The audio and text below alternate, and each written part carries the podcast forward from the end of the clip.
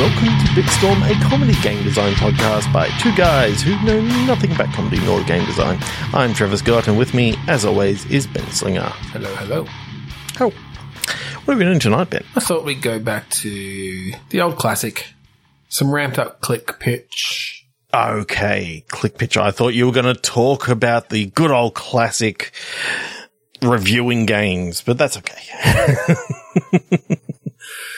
No, um, no, none of this, none of these real life games. Yeah, uh, I mean, Elden Ring does, uh, has just come out at the time of this. Trevor, I don't want to hear um, about your porn games. Releasing, I don't want to hear about your porn games. Your Elden Ring and your Dark At holes. The time of recording, this is the night before Elden Ring gets released, and I'm looking forward to playing it sometime over the weekend. If the edit ho- didn't come out in time, then you know why. I'm just not into um, holes likes. Like three, two, one, click. Three, two, one. Well, actually, Ben, what is what is wrap everybody up knows? What is it? Ramped up click pitch is a game where we each have a random word generator in front of us, and on the count of three, two, one, click, we will each get a new set of words, an adjective and a noun each, and uh, we will read them out. We will slam them together at high speeds in a particle accelerator and make amazing new, unseen before game designs. Yes. They will only exist for a fraction of a millisecond before they disappear into the ether. But we will have and, a record and we, of them on this podcast. And, and, we, and we just describe them as best as we can recollect from that millisecond that we saw it. Yeah. Yeah. Well, we have lots of recording equipment ready to, to capture these, these fleeting moments of game mm. brilliance.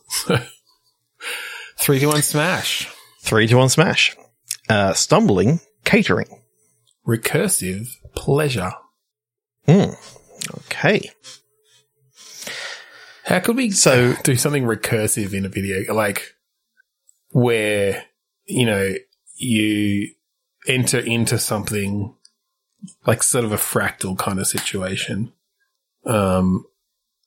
But also to do with catering. what what what if it's a, a roguelike cooking simulator?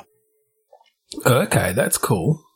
That effectively you're stumbling around a dungeon trying to find all the ingredients mm. and then return them to, to like, um, ma- make, you know, a recipe.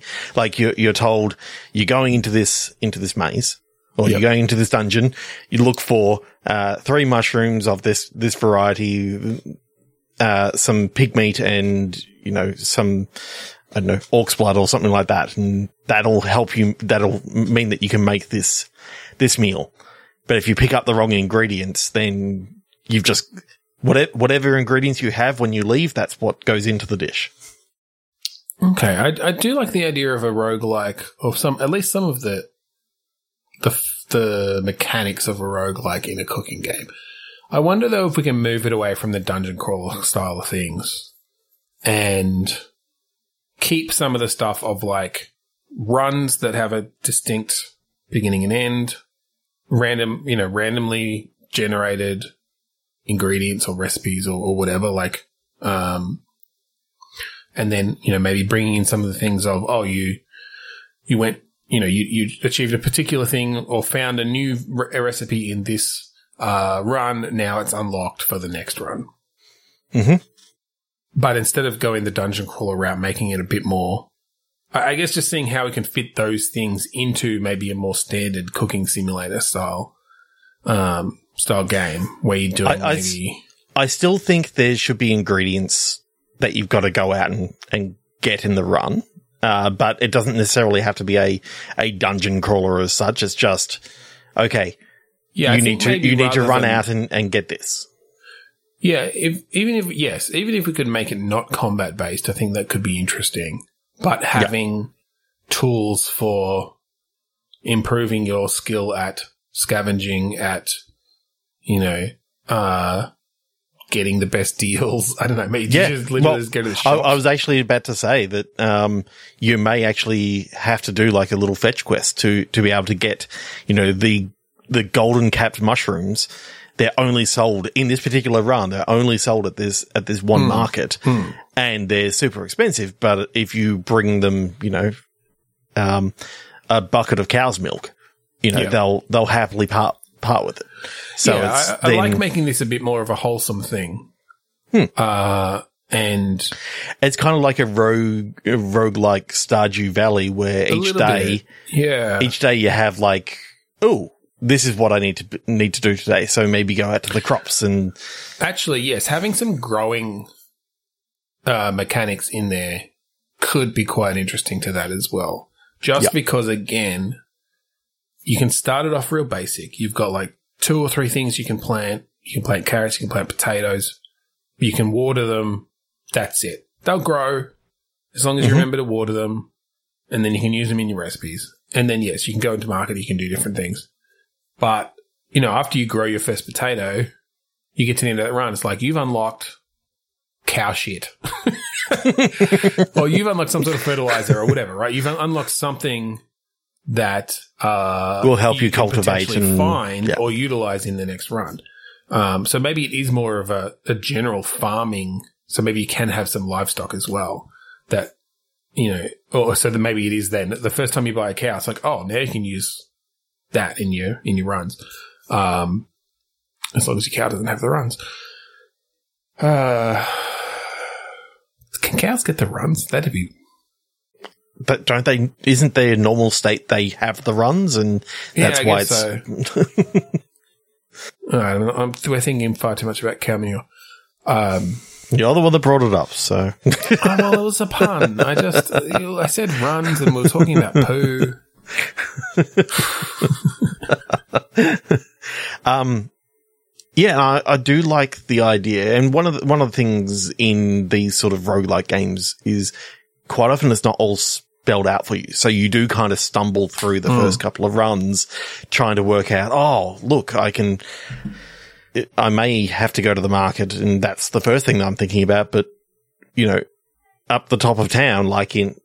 Like in um, Stardew Valley, there's actually a cave, and in, in a cave, you know, if I can find some water, I could find some mushrooms potentially, and then you know that you're sort of going scavenging in there. And um, yeah, so I think you'd have to make it. So, so one of the key things I think a time limit about a roguelike, yeah, a time limit potentially, but also just that you you you're not you don't know what you're going to find that run. No, uh, and so having a way to have some synergies in there. But, you know, often, obviously, in, in combat-based games, the synergy is is about maybe stacking a certain power that just works particularly well with a certain type of projectile or whatever. But in this case, it's, you know, it's perhaps around, uh, you know, the certain type of fertilizer, you know, does the growing time, you know, times one point three or whatever, um, or growing speed. And then, but if you happen to get a, another particularly fast-growing plant or something that's like, oh, I can bang out, like, tons of these crops because of this mm-hmm. combination, and then utilize that into, as long as you can find a way to use them in recipes or sell them at the market, then you can boost up your money or you can, you know. Okay, so each day, um, your farm and your whole your whole area doesn't change from day to day, other than the fact that if you start growing something in, you're going to get new crops and yeah. growing up and all that sort of stuff. But when you leave to go to town, it's a new version of town every single day. Like, or you may, okay. you may go outside. So it's sort of like, um, you're going through different universes slash realities or whatever. Is Your farm is always the each, same. You're saying each day of the each run? Each day. Each day of the run. Interesting. So that your character is the farm, effectively. Yeah. You and the farm are, are one and the same. Well, okay. You're, then, you're then always the same. Let's, let's give it a reason for that. This is a, like, fantastical world, and your farm and is the only stationary. Is, like, is no, I'm thinking is, like, on the back of some creature or something, or on the back of a, like, giant structure that, you know, vehicle or, or something like yep. that. So it's more actually that each day you are traveling and you are in a new place. Mm, yep. Um, that could be cool because then you can have events, random events that can come in in a particular run. Um, choices but also, to make of which direction to go in. The time limit then becomes more important because if you're not on your farm when when the time limit is up, oh right, like, if you're like in town and your your your your farm moves on basically. But also, if you haven't made your, if you haven't made the um the meal, and this is the meal not for you, it's the meal for the creature. Oh, interesting. And so, mm-hmm. therefore, if you don't have the meal prepared, you don't know what they, the result's going to be necessarily. They they may take a big bite out of your farm. Yep, half your crops are gone. Half your house is gone. Well, like this is a big is creature. Gone. Yeah, and like you shouldn't have made you, you shouldn't have made your farm out of chocolate. I like that that then gives us yet another avenue for effects that the meals can have on the creature. Mm. Speed it up, slow it down, you know, uh, alter its body chemistry so that your entire farming, like all your crops are affected in some way because you've made your creature more flatulent, uh, mm-hmm. you know, or given it some sort of parasite. I don't know. that, but positive and negative something, effects. There's something about that that just, you know, really intrigues me to see where you could go with this. And the fact that there is no combat and it's the, the fact that you're you're having to sort of build these relationships mm. very, very quickly mm. and sort of understand, oh, in this world, like, I think, what, a, a time limit is... Of twenty minutes to half an hour. Yeah, I think. I mean, it's going to depend a lot on the gameplay, but I think no more than half an hour probably for that sort of thing. Uh, um, I think every now and again you do get like a like a boss meal or something like that, where it is. I think it's, maybe it would. Yes, I think I think there could be reasons for it to be like the stakes to be higher or something. Mm. Um. You know, in which case you need to go hunt something to make steaks. Uh, but, yeah, I, I I definitely like the no-combat roguelike. I think that's... I mean, it's just an interesting challenge mm. there. And I think... But I think there's a lot of uh, potential. But just even even simple simple discussions in, like... Maybe over time, you know, you can come back to some of the same places, like... Hmm. Hmm. Yeah, uh, I, I wonder then... Uh, so, I do feel like the bit we haven't particularly fleshed out is what happens in the towns. Because if it is about... If you're only in each town for a day uh-huh. uh, or for a certain period of time... I mean, maybe it's not. Maybe it's not a single day every time. Maybe it's that different factors affect when... your creature is going to move on. Yeah. Uh, and you may not know. Like, that actually may be something that you have to unlock in a particular run to to know enough about your creature to know, oh, they're getting ready to move on. Uh, and so, obviously, there would need to be signs, but it might just be, oh, you heard your creature, like, let out a big yowl while you're in town. It's like, oh, shit, the creature's moving. I got to get the fuck out of here. I didn't finish getting all the ingredients I need, but... You know, I'm going to take a big penalty if I have to, like, hire a, a, a caravan, like, get on a caravan to get to catch up with my farmhouse. Yeah, and I, I think um,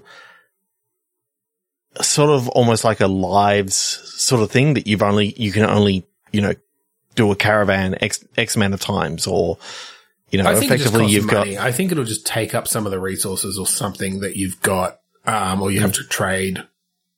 You know, and then you're just going to be behind. You're going to be behind in, in this run, and you know, I, I I can imagine it'll be a situation that's like, oh, I missed the I missed the thing. No, start the run over. It's not. I missed the boss. Unless, oh, god damn it! Unless you know, unless you've got a particularly rare or a particularly good combination where you're like, oh no, I can catch up with this, uh, or not just rare, but like synergistic. Yeah. Um. Yeah, I think I think that is actually one of the more fully fleshed out games that we've managed to get in on those um, on those and some of those fun elements that mm. yeah yeah it's cool and I, and I definitely and it brings back the whole roguelike randomization, which well, that's um, it. I think I think you you've essentially you know made a, a procedural Stardew Valley there, which uh, is a challenging thing I think to make work, and not that I mean, we're only talking about it. It's not like we've made it work. Who knows? Maybe we, maybe there we are made huge it work. It's, it. it's like we, we just idea, sold it, and I think as an idea, I think as a pitch, uh you know, that'd be something worth exploring and figuring out how do you make those relationships within the, within the town interesting? How do you make the items that you've got affect how you like deal with the towns? Um, oh, you know what we could actually use? We could we could use that technology that we built last week for the Roadhouse game, and we could, you know, put that sort of in the storylets into That's into true. some yeah. of these some of these towns, and you know, storylets, it's just I mean, storylets in general for roguelike should really be used more. Yeah, uh, I feel like that's a really good model for just being able to slot uh, narrative into an otherwise procedurally generated world. Uh, particularly if you've got, yeah, narr- like bits that will follow on or that will potentially show up and, and call back to previous ones you've seen in that run, um, based on, you know, particular, the state of, of mm. the outcome of the previous ones. That's really cool, actually. Now I want to make a roguelike that's completely aside from the farm one. Now I just want to make a roguelike with storylets just to, to blend those. Those models. That's Those cool. genres and just go. Yeah. Three, two, one. Smash. Smash. Eternal Hope. Tired Moon. Yeah, there's a pop song there. Eternal Hope. Tired Moon. I hope I'm gonna see you soon. Mm-hmm. I don't know. Uh, is this a. Game about pop pop singers? No. Just shut me down. Just shut me down. Yeah. Wow. you had you had hope, and I just had to shut it down. I, had, I have eternal hope. Yeah. Pop singers? No. Pop singers? No, I don't get it. Um, what would- I know that's the first word that came to my mind. No, because I don't like pop. Whatever. Uh, Tired Moon. Yeah. I mean, I immediately sort of start thinking about, you know, what sort of what sort of things we could actually um, we could actually go down in um, a fantastical sort of way, like uh, werewolves and that sort of stuff.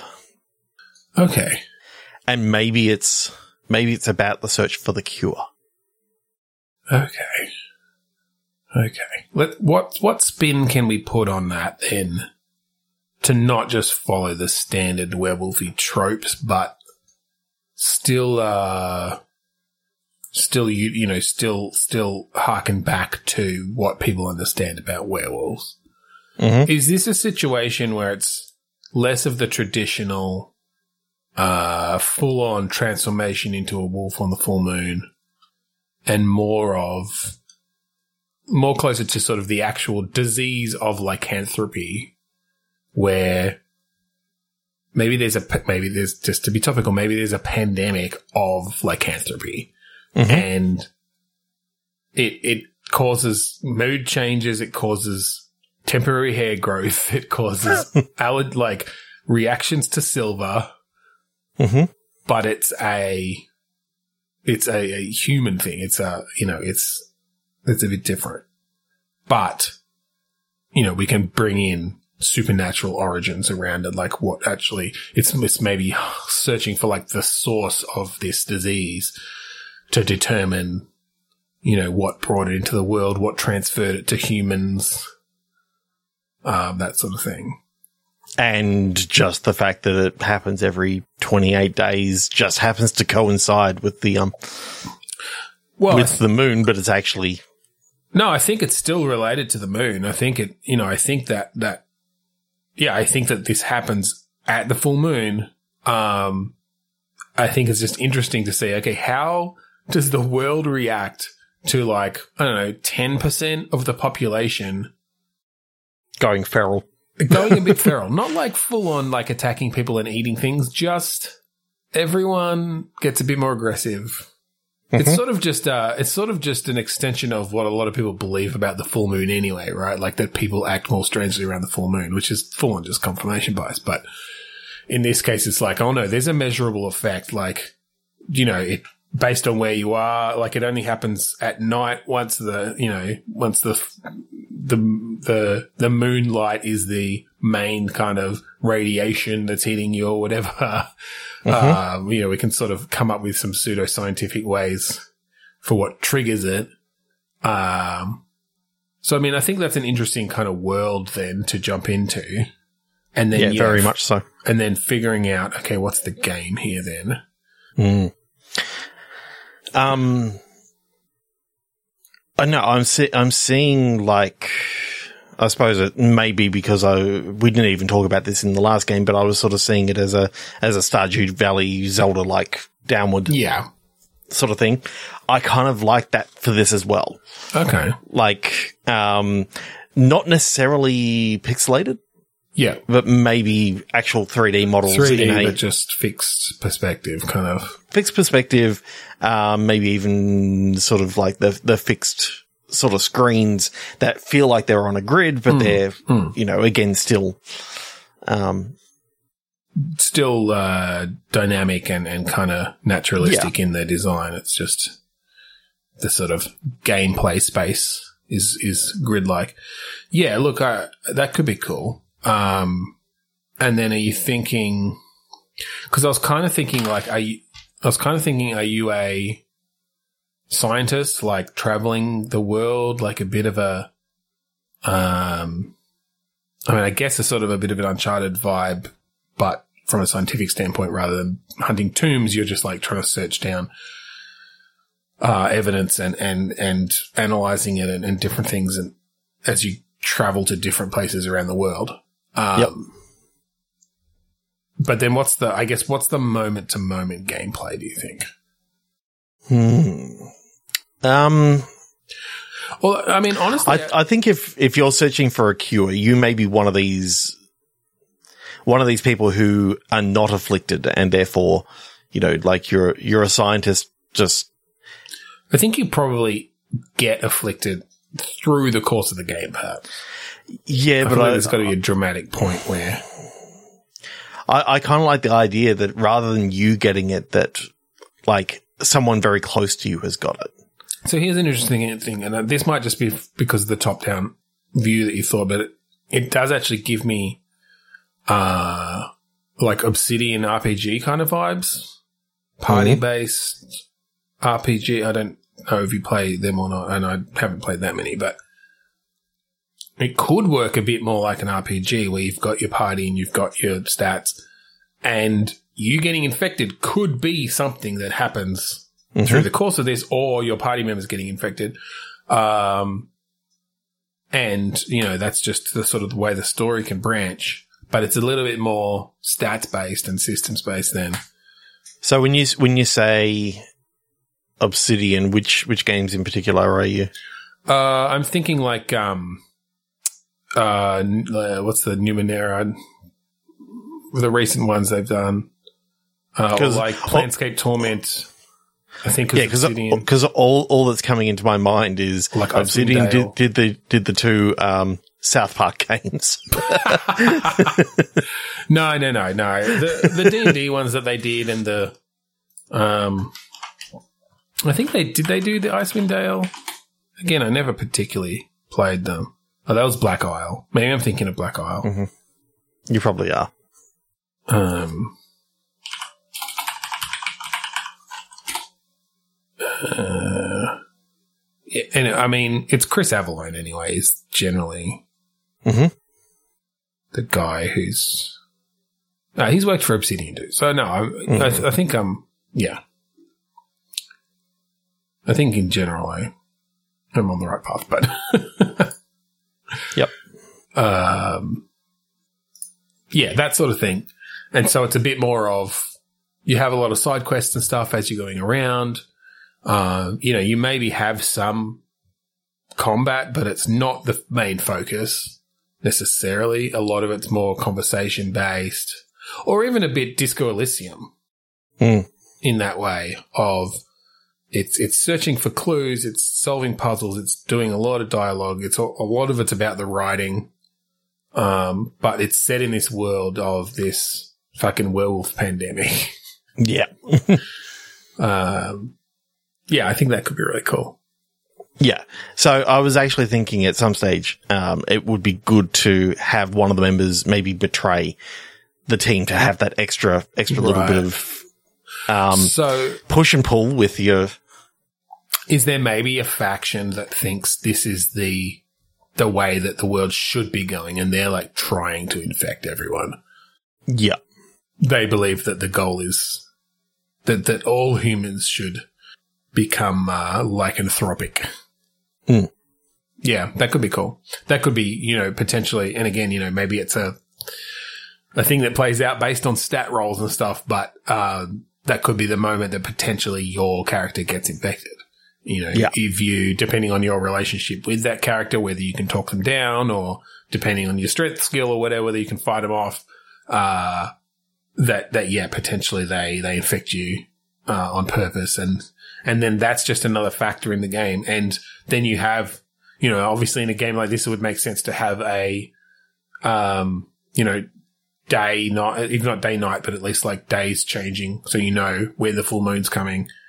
Uh, mm-hmm. And on the full moon, like if those who are infected, their stats change. Their, there's different, you know, the roles will go differently, um, mm-hmm. because of that. Yeah, that, that's, that's cool. It's such, I, I have a lot of respect for developers of that sort of game where, you know, you've got these different storylines that can vary so much just based on the outcome of a role. Um, you know, obviously a, a, a weighted role depending on your stats, but uh, to to put all that together and have it be cohesive and let all the option, like, make it actually seem like you've got different ways of going through it. That's impressive. Mm. Um, three, two, one, smash? Three, two, one, smash. Hmm. Powered reactor. Optimum confirmation. Okay. So, powered reactor immediately gave me some particles, particle accelerator vibes. No, it didn't actually. Although that could be part of it. Uh, no, like some sort of competitive couch game where you're trying mm-hmm. to, where you've got a reactor that is some in some way vital to your side, and you're trying to keep it powered, essentially. Yeah. Um. Kind of like you, you've. I kind of like the idea of of like a four player co-op. Oh, four player couch yep. competitive game where you've all got shovels and there's like there's like one um, one pile of the of the fuel that you right. that okay, you're running okay, towards. Okay. Ooh, ooh, ooh. You you oh, no, once you, you get Go. once you get once you actually get a shovelful, then. You've got to you've got to go back, kind of egg and spoon race like, like trying not trying not to be um, like not to have the, the the fuel knocked out of your hands, and obviously other people can be coming up and knocking it knocking it out of your hands mm. and all this sort of stuff. And so, I'll tell you what I just thought of. Yep. Which I don't know if this will work or not, but when you talked about sort of keeping it fueled and that sort of thing, a multiplayer automation kind of game, mm-hmm. like a Satisfactory, or maybe if we're talking this, maybe more like a Factorio on, on that more simple top-down kind of view, but very much on a smaller scale. Yep.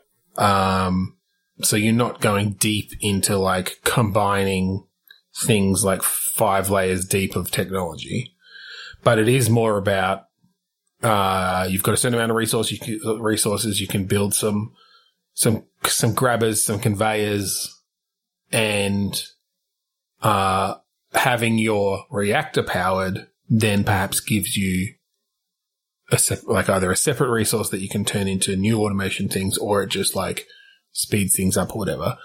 Yep. But you could potentially, and I think this would have to be probably not a same, maybe not a couch co-op game, couch competitive game, then more of a just a, a multiplayer online game. Because again, I'm thinking sort of top down two D almost. Um, coming in and hijacking your opponents. So mm-hmm. if they're not watching or they haven't put up uh, defenses or whatever, then you just reroute they, they- their conveyor onto yours. They they haven't actually put like the the child, uh, the child you know, caps on on like uh the PowerPoints and stuff like that, so you can sneak you, you can, can sneak a power from them. yeah, I was just thinking you can get an extension lead and sort of sneak it in. I actually love that idea. I love the idea of just because yes, obviously you could do the the the bigger thing of rerouting their conveyor, but they're probably going to notice because they're like. Flow of whatever resource, like in t- Tyrenium, uh, mm-hmm. is going to stop. Um, but but if you just plug your extension cord in and siphon some out, and they haven't noticed the little yellow cord snaking out into the fog of war. There's just something about it They're, that is just so yeah. sneaky, and it's like. As long as you bring it in on a power on a power line, it's like, where's that power line go to? you know, if yes. it's just sort of it's in a group and then it just sort of it jumps off into the. Off. okay, I'm liking this. I'm liking this as a bit of a cross between Command and Conquer, the old ones. And but of course, you can also chuck a splitter. You can put a splitter down on one of their things and just you know siphon off you know some of their some of their stuff and. Yeah, well, I think you'd have to figure out how, how to limit or how to protect against that then, right? Like, is it about building defenses where you can literally bec- – because I wonder if this is a situation – this is why I'm sort of crossing it with Command and Conquer – that you actually have to have units building this stuff. Um, or maybe a bit more like Warcraft where you've got like your peons, you've got your workers, uh, and so they can they can potentially have put up defenses. Mm-hmm. Uh, you know, turrets, fences, whatever, um, to pretend uh, to protect against you coming in and, and messing with their automation. Um, mm-hmm. But then you've got you know there are units that you can get that can maybe disable things and uh, and sneak in and then do that. So it it really much much less combat based on a you know oh I'm building up an army to go and destroy their thing. And much more around just, uh, I mean, I guess you need a goal of to win. I don't know if it's reaching a certain, you know, you've, you've, whatever your power plant is powering, you've, you've generated enough of them or whatever, um, or something like that. But it's, it's about that push and pull of potentially sabotaging, uh, you know, your opponents or just, making your own efficient, your own one efficient enough that it's generating stuff faster and that you're protecting against uh, yeah. your opponents coming in and sabotaging. I kind of like the idea of it's not one of these things where it automatically alerts you. No. It's actually that you you got to convert one of your peons into a security guard and then they can you can yes. install yeah. them into into it's like, like the security tower. Center and then you can have like security cameras, you know, yes. around the place. But so then there are you, blind spots. There are and- blind spots and they can come and cut the power and you may not you know you, you don't necessarily get an alert just because your power's cut, but also I mean, I guess well, you, in that case you, you, you don't you don't you don't get an, an immediate alert because you know the, the power to the security office has been cut, and, right? Yes. And you know the other problem is you can only see four cameras on the security screen at any one time, so mm. um, there's going to be times where the little red light goes on on the camera because I I like that idea of. You've only got so so many uh, monitors that can actually, yeah, well, yeah so yeah. many screens that can be shown at a time. If you want another one, then you got to build another security office, and then like, well, and I think even and you've only got X number of, you know, um, certain units that you build can see the vision cones of, or can like show you the vision cones of the cameras. Um, otherwise you do just have to rely on, is that red light on or off? Um, and you don't necessarily know when it's coming back on, and that's something like, so you've got like a security analyzer or whatever who can, uh, who can see that and give you more insight into how that's working to be able to, you know, more easily sneak in. Um, but, you know, it can be costly to train up, train those up. Uh, yeah. So I think we need a reason as to why you've got to be siphoning power from, from these things. And I'm, I'm sort of thinking it that one person has a really, really powerful power plant and they're sort of in the middle.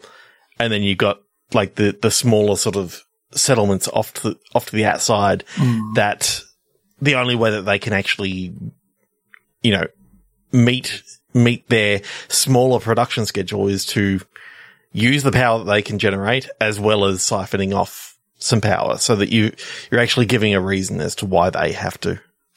Well, I think, I think, Though, I, I mean, I, I don't, I don't know that I'd want one player to have, like, it to be that asymmetrical. I think it's more about there are limited resources on the map mm-hmm. that you can pull from, um, and I think it is. I think it maybe is just reaching a threshold. Maybe it's just like when you. have have stored enough power, you can fire off the mega weapon that's going to destroy your opponents. Like, it's it's reaching that point. Yeah, so if you're able to siphon off some of that power into your own battery, then... Yeah, you're, like, slowing them down. And uh, well, obviously I, you, ne- well, you need a current limiter or something like that so that you can... So I, you're not noticed straight away. I think we have to decide is... Because I, I think maybe maybe instead of... I think this reactor is not – well, it could be a balance, right? The reactor is powering your stuff um, to a certain degree. And so there's obviously got to be a bit of a – you know, uh, you'll have to kickstart it a bit by before you can have your conveyors all working because they need power. But the more complicated machinery and stuff you, you build, the slower you're actually going to build up in your batteries – Mm-hmm. Um, to reach your limit. Um, uh, I was just thinking, actually, you you can't just. I don't think from the top down view and you moving the mouse around. I don't think you can see like the the red leaded or yellow, you know, um, power pole, you no. know, coming into the into the it system. It has to show up on like a security camera or a field of vision or something. I I think. Your security guard who doesn't does an occasional look around, he may be able to spot it depending on his skills or something like that, depending on how many uh, things that you've put him if you've into. A, if, like, if they're at least a level two security guard, they will notice a, a rogue extension cord or something like that. Because uh, you don't you don't want it basically that they go, oh look, they've just put they've just put one in. No, you, and it yeah. should it should be that the the complex is big enough that you're not always just going to be looking at. Like, you can't just zoom out and see everything at once and see, oh, look, there's people coming in. And- yeah, I'm, I'm feeling this is, uh, again, you know, I think a, a, a round or a, like a game could be like ninety minutes, you know, like, hmm. or, or, or, you know, it's a serious, like some of those old R T S rounds could take, yeah. at least for people who maybe weren't like super experienced. I know that, I'm sure that. No, no, like, experienced StarCraft two player or whatever is going to take ninety minutes for a round. I don't know. Um, but, uh, yeah, I think the goal is more around that where, uh, you, you, you are taking a bit of time to really think about, um, you know, where you're placing all this stuff. And I think maybe how you're laying out the factory or at least, or at least procedurally changed maps where it's like, oh, there's a different valley or a different like rock outcropping that I can't build through, or just like so that you have to plan around different scenery uh, mm. to really and, and try to make it as efficient as possible. Yep. Cool. That's cool. I like that. Uh, I like three to one uh, smash. Kind of like the non- yep, I was just gonna say, I kind of like the non-combat uh, based. Stuff that we're coming Stuff up that with we're doing tonight. tonight. I mean, you know, we're we're, we're generally fairly non uh, non combat in our games, but it, it feels a bit more intentional tonight. I think there's too much combat going on in the world right now. Like we don't need. Yeah, yeah. Let's let's have games be an escape from that. Hmm. World Liquid. Supervised controller. Just like I mean, the idea of the world liquid. The world liquid is the ocean, isn't it? That's or it's the precious magma that comes out when you crack it open. Mm, like a like, like a, a Cadbury earth- cream egg. Yeah, I was thinking an earthy cream egg. Cadbury creamer. Oh, yuck. It's like, just break that magma directly into my mouth. Mm, creamy magma. Uh,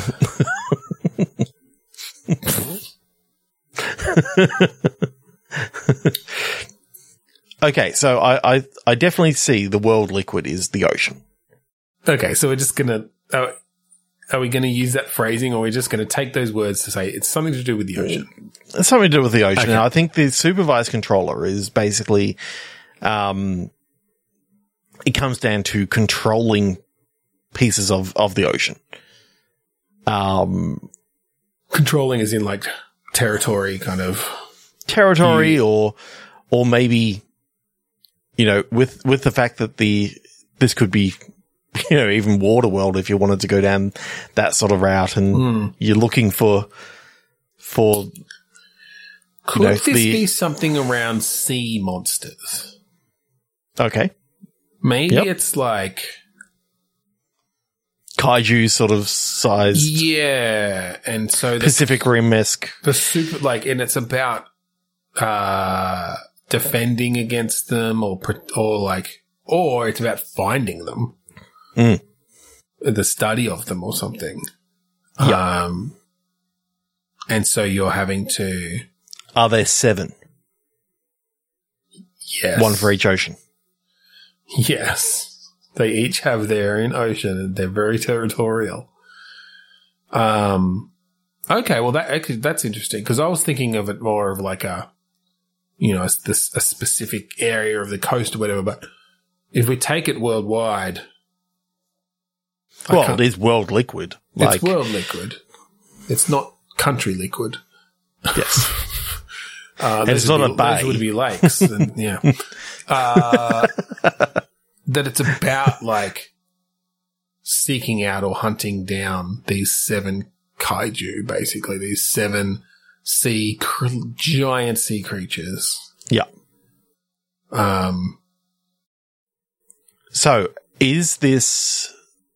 where you um, each each sort of world or each each ocean is sort of like almost Sea of Thieves like that you can sort of have like Ooh. seven different maps that yeah. you know they're not actually connected together as such. It's sort of like you've narrowed it down to this uh, the, the kaiju should be around this um, chain of okay. islands and that sort of stuff, and then you can sail between them and sort of try to find the clues on the different islands as to... Yeah. I do like that idea of it being, like, down on that level. You're actually, you're directing this ship. Um, I feel like it's maybe a bit more interesting. I don't sound more interesting, but I was feeling like it was more modern day. Mm-hmm. Um... Yeah, I, I like I like the idea of you've got you like know, scanners having- and yeah, yeah, but that yes, but- every ocean that you're traveling on or every map as, as such, you've maybe got certain outposts that you can go to and get additional information from. You and, and each of them does have these sort of custom clues and ways to track it down. You know, you get eyewitness reports of oh, like. There were, you know, unusual waves or a shadow beneath the waves at this point in, the, you know, these coordinates. Um, yep. And so you do have to, like, map that out and you are directly steering the ship uh, to get there and, and tracking it on the map to really give that sort of um, level of, of feeling like you're in control. Because what I, what I do like about this is the kaiju aren't necessarily all seafaring. Like, there may be one that you, you go onto, you go onto an island and you right. work your way just under, underneath into like an underground cave system. And there's like this huge, like mm. cavern in which it's, it lives in, and when it ventures out to, to feed and all this sort of stuff. So like, on, on the Sea of Thieves influence, are you thinking multiplayer? Um, because it yeah, could I, be interesting to have a, you know, similar to Sea of Thieves, like, oh, okay, one person's, um, steering, uh, but someone else is on the scanner, you know, to, to check the sonar yeah, underneath. I, I don't think it's pings and- I don't think it's you know a PvP sort of thing like Sea of Thieves. No, no, I think no. it's actually a it's, it's a co-op narrow. game. Yes, yes, it's a co-op game where you know, yes, you got someone who's having to drive the boat. You're having someone who's looking at the scanner. You got someone who's you know. I don't know, preparing the food. like, or because there's something about um, when you get out onto the island, all working together to try and um, find those clues that you need to Yeah, I think it know comes where down to, go to that to problem-solving side of things that Sea of Thieves does quite well with its its various tall tales and different things. Uh, and I think this would be a bit more linear than, than that. I think it would be a bit more handcrafted for each one. I mean, technically, but the I way like that Sea of Thieves does it in the in the Tall Tales is handcrafted. They've just got a couple True. of different versions.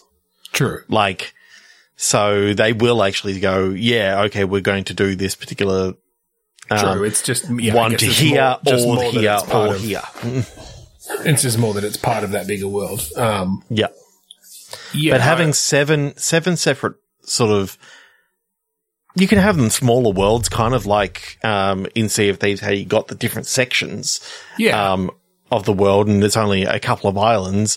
Like the yeah, fact that it wouldn't that- have to be a ton, and you wouldn't want it to be too widespread anyway, just because you, if you're actually physically traveling between them in real time. Uh, and and I like the idea you could still have random events come up in between. I, I do like the idea that one of the kaiju is literally the Kraken. So mm. it is those big tentacles that come out. But the difference is you, I think when you find the kaiju, you do actually have some sort of big, like, event that, um, that you got to kind of work out what you're actually well, doing. That, yeah. There. That was going to be my next thing is like, what happens when you find them? And yes, I, I, I like that each one is sort of its own custom event, custom puzzle almost to, yeah. You're trying to either get a sample or you're trying to, I mean, you know, for one of them, it might make just contact. Be, you, yeah, you try to make contact. One of them might just be, this thing is fucking dangerous. We just got to get the fuck out of here. Like, we underestimated the size of the this B F G. Thing. The, the, the B F G is just like totally fucked up. Or like it's King Kong or whatever. You know, like they said, one of them's on land on an island. It's like, oh, it's just fucking King Kong. Uh, yeah. Well, that's that's where my mind was going, but I'm yeah. not I'm not about to steal from them, and I don't want no, no, no. I don't want Godzilla or anything like that. But no. I think I the think idea of going to ones. to like the big kaiju, you got like the big, um, you know. Well, I think a, in a, I just think a big man. I think it's just that- a big dude. He just he, his name's like what, Gerald. What looks like an island starts making its way out of the sea until you realize that like there's a it's forehead a and gut. a pair of eyes. It's just his beer gut. Beer gut. uh, no, but I do don't like- don't go south. Don't really don't go south. See that that's not a palm tree. Uh, I do like the idea that they are. That's not an obelisk. You've been generous now. Uh, I do, I, do yeah, I very much like the idea that they're they're their own things. We're not we're not building off of previous, you know. I mean, except can, for except for the crack. But I mean, like, even then, like we can put our we can put our own spin on it. It's not the classic just a huge giant squid. Like yes, it's some sort of tentacle based sea creature. Um, yes. Of, of it's an octopus. It's, it's not a squid. It's to- totally very, very different. different. Uh, but almost, uh, it, it almost then gives me like Shadow of the Colossus vibes in a way as well, uh, where it's just like each one is its own puzzle, is its own, you know, you need to come up with a different strategy for it figure out the environment and its attacks and its movements. I, I think really what you're trying to do is you're trying to tag them. You, yeah, you're trying I think to- you're trying to study them, basically. And so, yeah. And so, so all you're trying to do is just get, get that microchip into, into them so that you can, you can track them, you can, uh, monitor them from afar, but you need to be able to find them to do, do that. Yeah. Yeah. Um, I, I think maybe later on you can, like, as like a secret final thing that you realize that the government are going to try and do something wrong and you get the chance to actually, You it's know, like go and release, like go and remove the trackers then. Well, not just remove the trackers, but maybe destroy the, the system that can that can track them. Right. Yeah. Yeah. Rather than having to go through. Well, I suppose in the old in the old sort of games that was like, um, you know, Quest B or whatever. Yeah. Yeah. New Game Plus is removing them. And New Game Plus Plus is is. going and doing it again. Is the actual because New you, Game Plus. Yeah. Yeah. With a, yeah. And New Game Plus Plus. Plus Plus Plus is actually undoing it again because another government is coming. Another government. Damn all those governments trying to take advantage of these precious kaiju. They just okay. want to live their lives. Uh, there's something about, like, a, and I'm seeing, again, like, a Sea of Thieves first-person thing, um, because f- driving a boat and- Playing a ton and look- of Sea of Thieves yeah. and- And- Yeah. Yeah, look, looking on an island and, I mean, you know, yeah, especially honestly, the high-end like, crafted stuff. As, as part of that, if we were, if we didn't go with the modern-day thing, that could be a set of tall tales in Sea of Thieves. Like, that could just be a new quest chain where it's like- find the fucking kaiju, and they could put in some really cool events mm. of Gerald's head coming out of the water. Like, yeah. um, and having to, you know, sail around and try to get close enough, hit it with the harp. Like, you've got, maybe you get a special, uh, harpoon that, to inject the microchip, you know? Yeah. Like, how fucking cool would that be? So cool. Hit us up, Rare. But, but it's, it's just the fact that you then also have the scanner that, you know, you can you yeah. can do while someone's running around with a, with you know the the um the hurdy gurdy and the someone's playing the drums and yeah, you can have a special like magical scanner thing to that that pings beneath the water. Okay, three, two, one, smash! National Racing Fringe Explosive. Ooh. I like the idea of a racing game that's got, that's all around like mad scientist technology. Yeah. Yeah. Explosions and, you know. Or at least the- potentially explosions. Or, yes, using explosions to propel yourself forward in some way, harnessing them. I mean, it, it's, it's kind of like if, um, one of the things that, I remember doing back in the days when I played the old Grand Theft Auto three and that sort of stuff, driving around in the tank and you turn the thing backwards and you just keep on hitting hitting yep. the button and your tank is flying. Yep. It's going fast. So, yeah, that would propel you really quite nicely, just explosions coming out the back. And everything's based on, you know, new um new things that you, you and your mad scientist buddies sort of do to your – to your cars to make them go faster. Yeah, so is this a... Well, my initial thought was kind of a, a build-a-car racing sim, mm-hmm. but maybe it, maybe it should be a bit more of a narrative kind of thing where over time you do get different parts that you can potentially add or upgrade, mm-hmm. but just the general idea is this competition between these scientists who who are just trying to build these just ridiculous over-the-top vehicles as part of some sort of competition or, or something.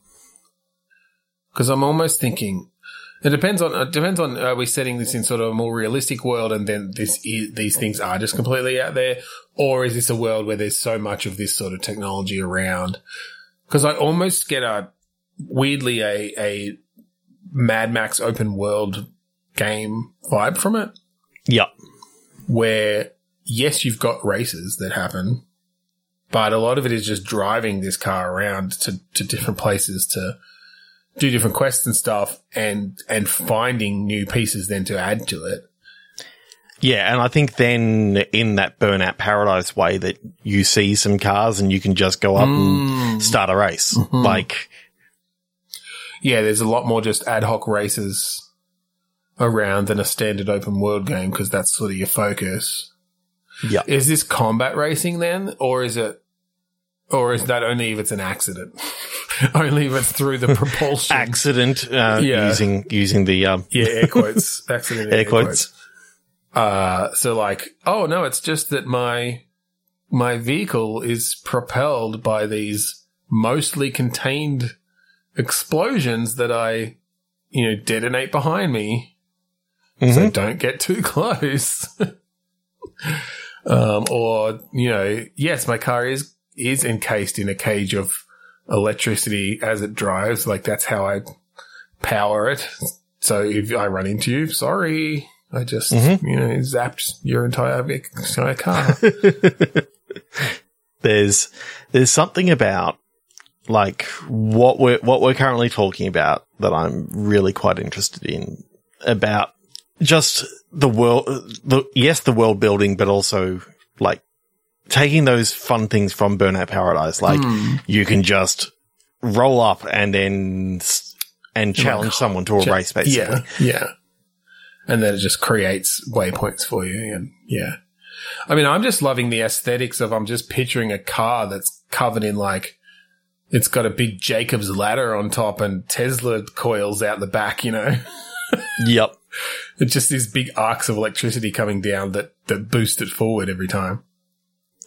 Well, I also like that you could then have it that you can overload someone else's car. Like if they're if they're not ready to receive this much el- electricity, you can you can blow their power, mate, uh, their yeah alternator I like or whatever. A lot of or- it being based around electrical flow like that. Actually, that could be interesting because then, like some of your protective stuff that you have to put on is like capacitors and things to to you know make sure that uh, you can handle uh, a blast of, of voltage from someone else. Yeah. You know, if you're if you're driving past, and obviously some of this electricity electricity is going to go to ground and all this sort of stuff, you've got to be able to sort of handle the extra draw of, of power and all this sort of stuff. And well, and I like the idea of like the way that you refuel is you just hoon past a power station and you just get these big bright arcs coming down onto your car and charging it up if you've got charging the supercapacitors. Yeah. yeah. Uh, that's that's kind of neat. It's a fun yeah, idea. I'm I'm sort of thinking that there could be not only those sort of races, but different maybe events that you can sort of enter into as well. Like mm, yeah. that in in the in these particular things that you're driving your car around is uh, the whole idea is that you can um you got to demolish two buildings during this during right. this run and. Yeah, well, I think you've still like- got. Uh, I think you've still got a narrative through there. I think you've got some quests, and they can be around, you know, unlocking new parts that you can add to your car, and uh, and winning sort of the overall mad scientist uh, race uh, that that is at the end of it all. But yes, that it's very much this uh, event-based open world yeah. where you can just have different. I think things. though it is it is a single player. Thing that it is not a it's not a multiplayer thing, so it's not going to be that you know oh I want to go investigate this building over here. You park your car and you go in, and then you come back outside and your your car's being raided for pieces, and it's just like up on blocks or something like that. You know, you're not going to get that sort of um, that sort of bullshit. No, no, I was definitely picturing it as a single player thing. However, if you happen to see a car that has got a whole heap of stuff on the side of the road and you really oh, yeah. want it, then you can you do can that. You can salvage but, it for stuff, for sure. Uh, it depends on how your skill is in being stealthy doing that, because if you set off the car alarm, like, right. they're going to come yeah, out yeah. and then- Well, and that car could have all sorts of defense measures on it. Yeah. That supercapacitor, it's hooked directly up to the- um. to the to the door handle and it's like, bang, you just get blown backwards. Well, particularly, well, if you're going mad scientist, like the car alarm is that a, it dumps a fish tank full of piranhas on you from the back. It's just a Rube Goldberg contraption no, you can of go, all these things that go You off. Can go that direction of the real, like, evil, well, not necessarily evil villain, but just like, yeah, that, when you're thinking mad scientist, you kind of have, I don't know, big chemistry set, like, beakers and, and tubes and stuff going around on some of them that, that also have, you know, you can use that as combustion instead of the electricity, or you have, yeah, like, friggin', uh, rhinoceroses with with electrodes on their head that you're controlling that are like literally propelling the car along on tracks or whatever. You can have yep. all sorts of different mad scientist type things and different technology paths. Yeah, to, to to to build this vehicle. That's uh, cool. I love it. So do I. Uh, I think that's the end. Yeah, I think that'll do us. Uh, yeah, well, that's it for our kind of specifically non, non violent. I mean, I guess there was some combat there in that guy, in that mad scientist one, but, uh, yeah. it was incidental, uh, you know, episode this week. So if you would like to find us online, all of our previous episodes are available at podchaser.com slash bitstorm, as well as all our social links and everything else you might want. Merch, even. Mm-hmm. Buy a t-shirt from TeePublic. Yeah, that'd be awesome. Take a photo of it with you in it. Send it to us. We'll shout you out. Yeah. Hello, Bill. That's what we could be saying if your name is Bill. Yeah. Hey, Bill. I'm sorry I, for all those Bills out there. You just got a free shout out. But we yeah. may even include, in, if you want us to, we will include your surname. That's right. So, Bill. So, whoever. Get on it. Buy a shirt, and then this shout out will be for real and not just one yeah. that we made up. Exactly. Uh, if you like the song that we play at the start and end, that song is called Mount Defiance, off of the album Containment Failure by our band, or the band that we were involved in, Kuradust. That's right. So thank you again for joining us this week on BitStorm. I'm Ben Slinger. I'm Trevor Scott. And I'm a mad scientist who's going to blow everything up. Eternal hope, tired moon. Pop songs.